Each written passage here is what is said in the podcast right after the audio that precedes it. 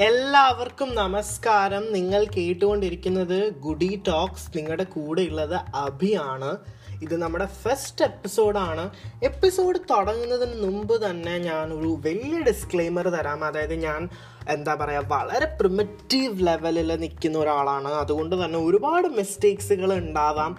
എല്ലാവരും ഒന്ന് ക്ഷമിക്കുക. So we are getting into our first episode ഞാൻ ഒരുപാട് ടോപ്പിക്സിനെ കുറിച്ച് ആലോചിച്ചു കേട്ടോ എന്തിനെ പറ്റി ആദ്യത്തെ എപ്പിസോഡ് സംസാരിക്കും എന്ന് ആലോചിച്ചു. സോ ഡെഫിനറ്റ്ലി നമ്മുടെ പോഡ്കാസ്റ്റിന്റെ ഒരു തീം എന്ന് പറയുന്നത് മൂവീസ് ആണെന്നല്ലോ അപ്പം ഞാനിങ്ങനെ പല സിനിമകളെ കുറിച്ച് ആലോചിച്ചു. ഇന്ന് ഞാൻ ഈ സിനിമയെക്കുറിച്ച് ഡിസ്കസ് ചെയ്താലോ?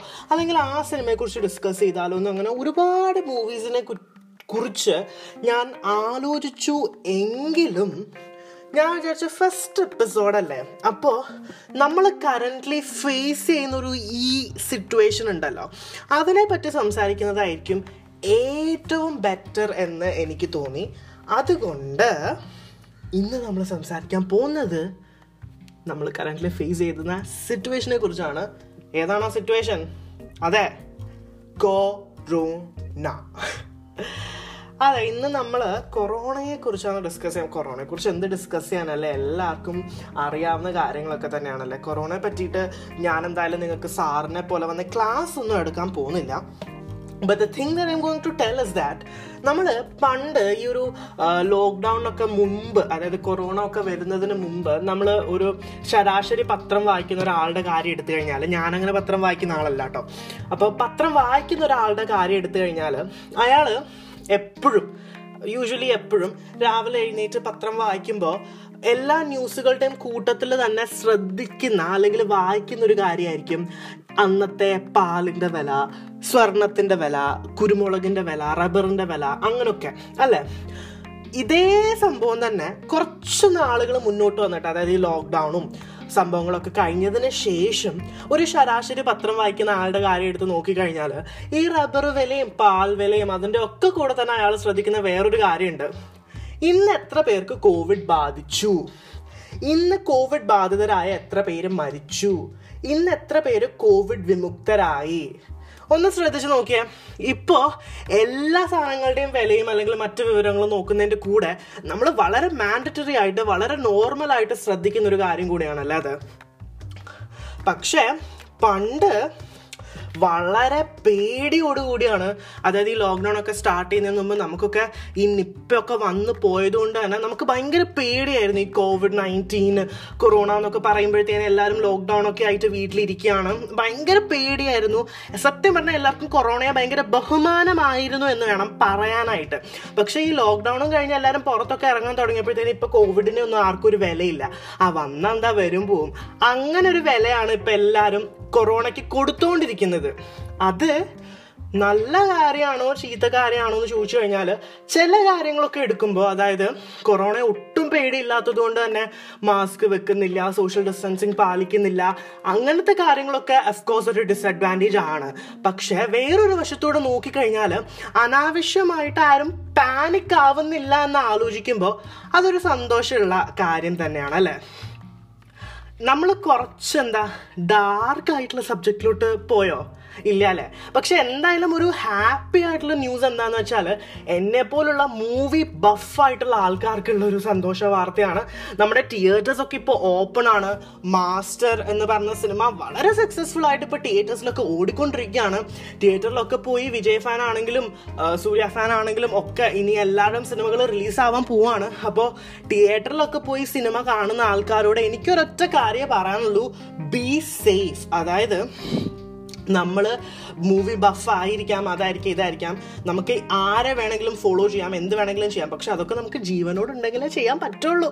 അതുകൊണ്ട് തന്നെ എല്ലാ കോവിഡ് മാനദണ്ഡങ്ങളും പാലിച്ചുകൊണ്ട് തന്നെ വളരെ സേഫ് ആയിട്ട് തന്നെ നിങ്ങൾ തിയേറ്റേഴ്സിലാണെങ്കിലും ഏത് പബ്ലിക് പ്ലേസിലാണെങ്കിലും പോവാം. ഇത്രയൊക്കെ തന്നെയുള്ളൂ എന്ന് പറയാനായിട്ട്. ഫസ്റ്റ് എപ്പിസോഡ് ആയതുകൊണ്ട് തന്നെ ഞാൻ ഒരുപാട് കാട് കയറുന്നില്ല പിന്നെ പ്രത്യേകിച്ചും എനിക്ക് സബ്ജക്റ്റിൽ നിന്ന് ഡീവിയേറ്റ് ചെയ്ത് പോകുന്ന ഒരു അസുഖമുള്ള ഒരാളാണ്. So that was for today, and we are winding up our podcast.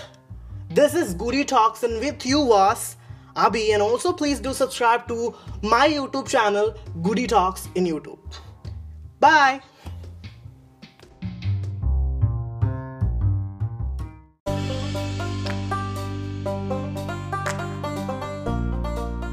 എല്ലാവർക്കും നമസ്കാരം. You are listening to goody talks and നിങ്ങളുടെ കൂടെ ഉള്ളത് അഭിയാണ്. സക്സസ്ഫുള്ളി നമ്മൾ നമ്മുടെ രണ്ടാമത്തെ എപ്പിസോഡിൽ എത്തിയിരിക്കുവാണ്.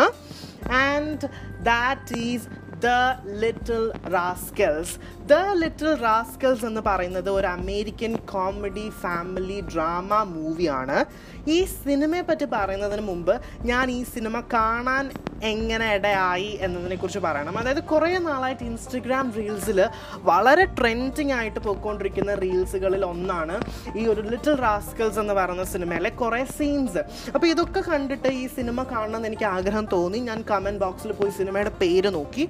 അപ്പോൾ എനിക്ക് മനസ്സിലായി ദ ലിറ്റിൽ റാസ്കൽസ് എന്നാണെന്ന്. അപ്പോൾ ഞാൻ വിചാരിച്ചു ഈയിടെ റിലീസായ വല്ല സിനിമയോ സീരീസോ വല്ലതും ആയിരിക്കും എന്ന് വിചാരിച്ചിട്ട് പോയി ഗൂഗിൾ ചെയ്ത് നോക്കി.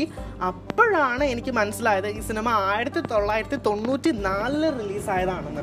ആ സമയത്തും വളരെയധികം ഫേമസ് ആയിരുന്നു. ഇപ്പോൾ കുറച്ചുകൂടെ ഫേമസ് ആയി ഈ ഒരു സമയത്ത്. അതെങ്ങനെയാണെന്ന് എനിക്ക് അറിയത്തില്ല പക്ഷെ അതെനിക്കൊരു വലിയ സർപ്രൈസ് ആയിരുന്നു കേട്ടോ. അതായത് ഈ ഒരു സിനിമയിൽ മൊത്തം കൊച്ചു കുട്ടികളാണ് അഭിനയിച്ചിരിക്കുന്നത്. അവരൊക്കെ ഇപ്പം മുപ്പതും ഇരുപത്തഞ്ചും വയസ്സുള്ള ആൾക്കാരാണെന്ന് ചിന്തിക്കുമ്പോൾ എന്തോ പോലെ എനിക്ക് തോന്നി കേട്ടോ. പിന്നെ ഈ ഒരു സിനിമയെ പറ്റി പറയുകയാണെങ്കിൽ ഇത് വളരെ ലൈറ്റ് ഹാർട്ടഡ് ആയിട്ടുള്ള ഒരു മൂവിയാണ് അതായത് ബേബീസ് ഡേ ഔട്ട് പോലെ ഹോം അലോൺ പോലെ വളരെ ലൈറ്റ് ഹാർട്ടഡ് ആയിട്ടുള്ള ഒരു സിനിമയാണ്. മനസ്സ് തുറന്ന് എൻജോയ് ചെയ്യാൻ പറ്റുന്ന ഒരു ഫൺ റൈഡ് എന്നൊക്കെ പറയാൻ പറ്റുന്ന പോലത്തെ ഒരു സിനിമയാണ് നമ്മുടെ ലിറ്റിൽ റാസ്കൽസ് എന്ന് പറയുന്നത്. ഈ സിനിമയുടെ ഒരു പ്ലോട്ടിനെ പറ്റി പറയുകയാണെങ്കിൽ ഈ സിനിമയിൽ മൊത്തം കൊച്ചു കുട്ടികളാണ്. ഇവർ തന്നെ ഇവരിൽ തന്നെ കുറെ കുഞ്ഞു boys he man woman haters club എന്ന് പറയുന്ന ഒരു ക്ലബ്ബ് ഫോം ചെയ്തിട്ടുണ്ട്. അതായത് പെൺകുട്ടികളെ വെറുക്കാനായിട്ടുള്ള ഒരു ക്ലബ്ബ് ഈ ക്ലബിന്റെ എന്താ പറയുക ഹെഡ് എന്ന് പറയുന്നത് സ്പാങ്കി എന്ന് പറയുന്ന ഒരു കുട്ടിയാണ്. ഇതേ ക്ലബിൽ തന്നെയുള്ള അൽഫാൽഫ എന്ന് പറയുന്ന ഒരു കുട്ടിക്ക് ഡാർല എന്ന് പറയുന്ന ഒരു കുട്ടിയോട് പ്രേമം തോന്നും. അപ്പോൾ ഈ ഡാർലയെ ഹ്യൂമൻ വുമൻ ഹേറ്റേഴ്സ് ക്ലബ്ബ് കാണിക്കാനായിട്ട് കൊണ്ടുവരുമ്പോൾ അവിടെ വെച്ചുണ്ടാവുന്ന കുറച്ച് കശവിഷയും പിന്നെയുള്ള ഒരു എന്താ പറയുക സ്റ്റോറിയാണ് ഈ സിനിമയുടെ പ്ലോട്ട് എന്ന് പറയുന്നത്. ഈ സിനിമയിലെ ക്യാരക്ടേഴ്സിനെ പറ്റി പറയാനാണെങ്കിൽ ഒരുപാട് കൊച്ചു കുട്ടികളുണ്ട്. അതായത് ആൽഫാൽഫ Spanky Waldo Buckwheat Porky Stymie Froggy Butch അങ്ങനെ ഒരുപാട് പേര്. അതേപോലെ തന്നെ ഓപ്പോസിറ്റ് ആയിട്ട് ഒരു പെൺകുട്ടിയുണ്ട് ഡാർല പിന്നെ ഡാർലയുടെ ഫ്രണ്ട്സ് അങ്ങനെ ഒരുപാട് പേരുണ്ട് കേട്ടോ. ഇതിൽ എനിക്ക് ഏറ്റവും ഇൻട്രസ്റ്റിംഗ് ആയിട്ട് തോന്നിയത് ആ കൊച്ചു കുട്ടികളുടെ പെർഫോമൻസ് തന്നെയാണ് കേട്ടോ. നമ്മുടെ ബേബീസ് ഡേ ഔട്ട് പോലെയോ ഹോം അലോൺ പോലെയോ അത്ര പവർഫുൾ ആയിട്ടുള്ള ഒരു സ്റ്റോറി ഇല്ലെങ്കിൽ എങ്കിലും ഈ സിനിമയെ ഏറ്റവും ഡിഫറെന്റ് ആക്കുന്നത് അതിലെ കൊച്ചു കുട്ടികളുടെ വളരെ മെച്ചോർഡായിട്ടും വളരെ എന്താ പറയുക ഹ്യൂമറൊക്കെ ഡീൽ ചെയ്യുന്ന ആ ഒരു പെർഫോമൻസ് ആണ് എനിക്ക് ഏറ്റവും കൂടുതൽ ഇഷ്ടപ്പെട്ടത്. സോ ഡെഫിനറ്റ്ലി നിങ്ങൾക്കും ഇഷ്ടപ്പെടും. പക്ഷേ ഈ സിനിമയിൽ വേറൊരു സർപ്രൈസ് ഉണ്ട്. അതെന്താന്ന് വെച്ച് കഴിഞ്ഞാൽ ഞാൻ പറഞ്ഞല്ലോ ഡാർല എന്ന് പറയുന്നൊരു പെൺകുട്ടിയും ആൽഫാൽഫയും തമ്മിൽ പ്രണയത്തിലാണ്. ഈ ഡാർലയും ആൽഫാൽഫയും തമ്മിൽ പിരിക്കാനായിട്ട് നമ്മുടെ വില്ലനായിട്ട് ഒരു കൊച്ചുകുട്ടി വരും. ആ കൊച്ചുകുട്ടിയുടെ അച്ഛനായിട്ട് അഭിനയിക്കുന്നത് ആരാന്നറിയാവോ? അത് മറ്റാരും അല്ല നമ്മുടെ അമേരിക്കൻ മുൻ പ്രസിഡന്റ് ആയിട്ടുള്ള ഡൊണാൾഡ് ട്രംപ് ആണ് ഇത് സിനിമയുടെ ഓൾമോസ്റ്റ് അവസാനമായിട്ടാണ് ആ കുട്ടിയുടെ അച്ഛനായിട്ട് ഡൊണാൾഡ് ട്രംപ് വരുന്നത് കാണിക്കുന്നത്. അതെനിക്ക് ഭയങ്കര വലിയൊരു സർപ്രൈസ് ആയിരുന്നു കേട്ടോ.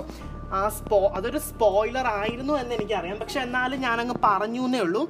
ഈ ഒരു സിനിമയിൽ എന്റെ ഫേവററ്റ് ക്യാരക്ടേഴ്സ് ആരാന്ന് ചോദിച്ചു കഴിഞ്ഞാൽ ഡെഫിനറ്റ് ആയിട്ടും അൽഫാൽഫയും സ്പാങ്കിയും ആണ് കാരണം സ്പാങ്കി ഈ ഒരു ഹ്യൂമൻ വുമൻ ഹേറ്റേഴ്സ് ക്ലബിന്റെ ഹെഡായിട്ടിരുന്ന് ചെയ്യുന്ന കാര്യങ്ങളൊക്കെ കാണാൻ ഭയങ്കര രസമാണ് കേട്ടോ.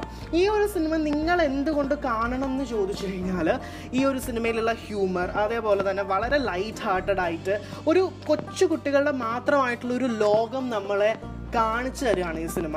അപ്പോൾ കുറച്ച് സമയം അത് ആ സിനിമ കാണുമ്പോൾ my god I to want become a part of that world എന്ന് നിങ്ങൾക്ക് തോന്നുന്ന പോലെ ഈ സിനിമയിൽ ഒരു മാജിക് ഉണ്ട്. സോ ഡെഫിനറ്റ്ലി നിങ്ങൾ ഈ സിനിമ ഇതുവരെ കണ്ടിട്ടില്ലെങ്കിൽ കാണണം എന്ന് ഞാൻ സജസ്റ്റ് ചെയ്യും. And by that we came to end to the second episode of Guri talks and that was the little rascals do please follow to our podcast as well subscribe to my YouTube channel Guri talks thank you bye bye ഫോണിന്റെ അരപ്പ് സഹിച്ചതിന് so much thank U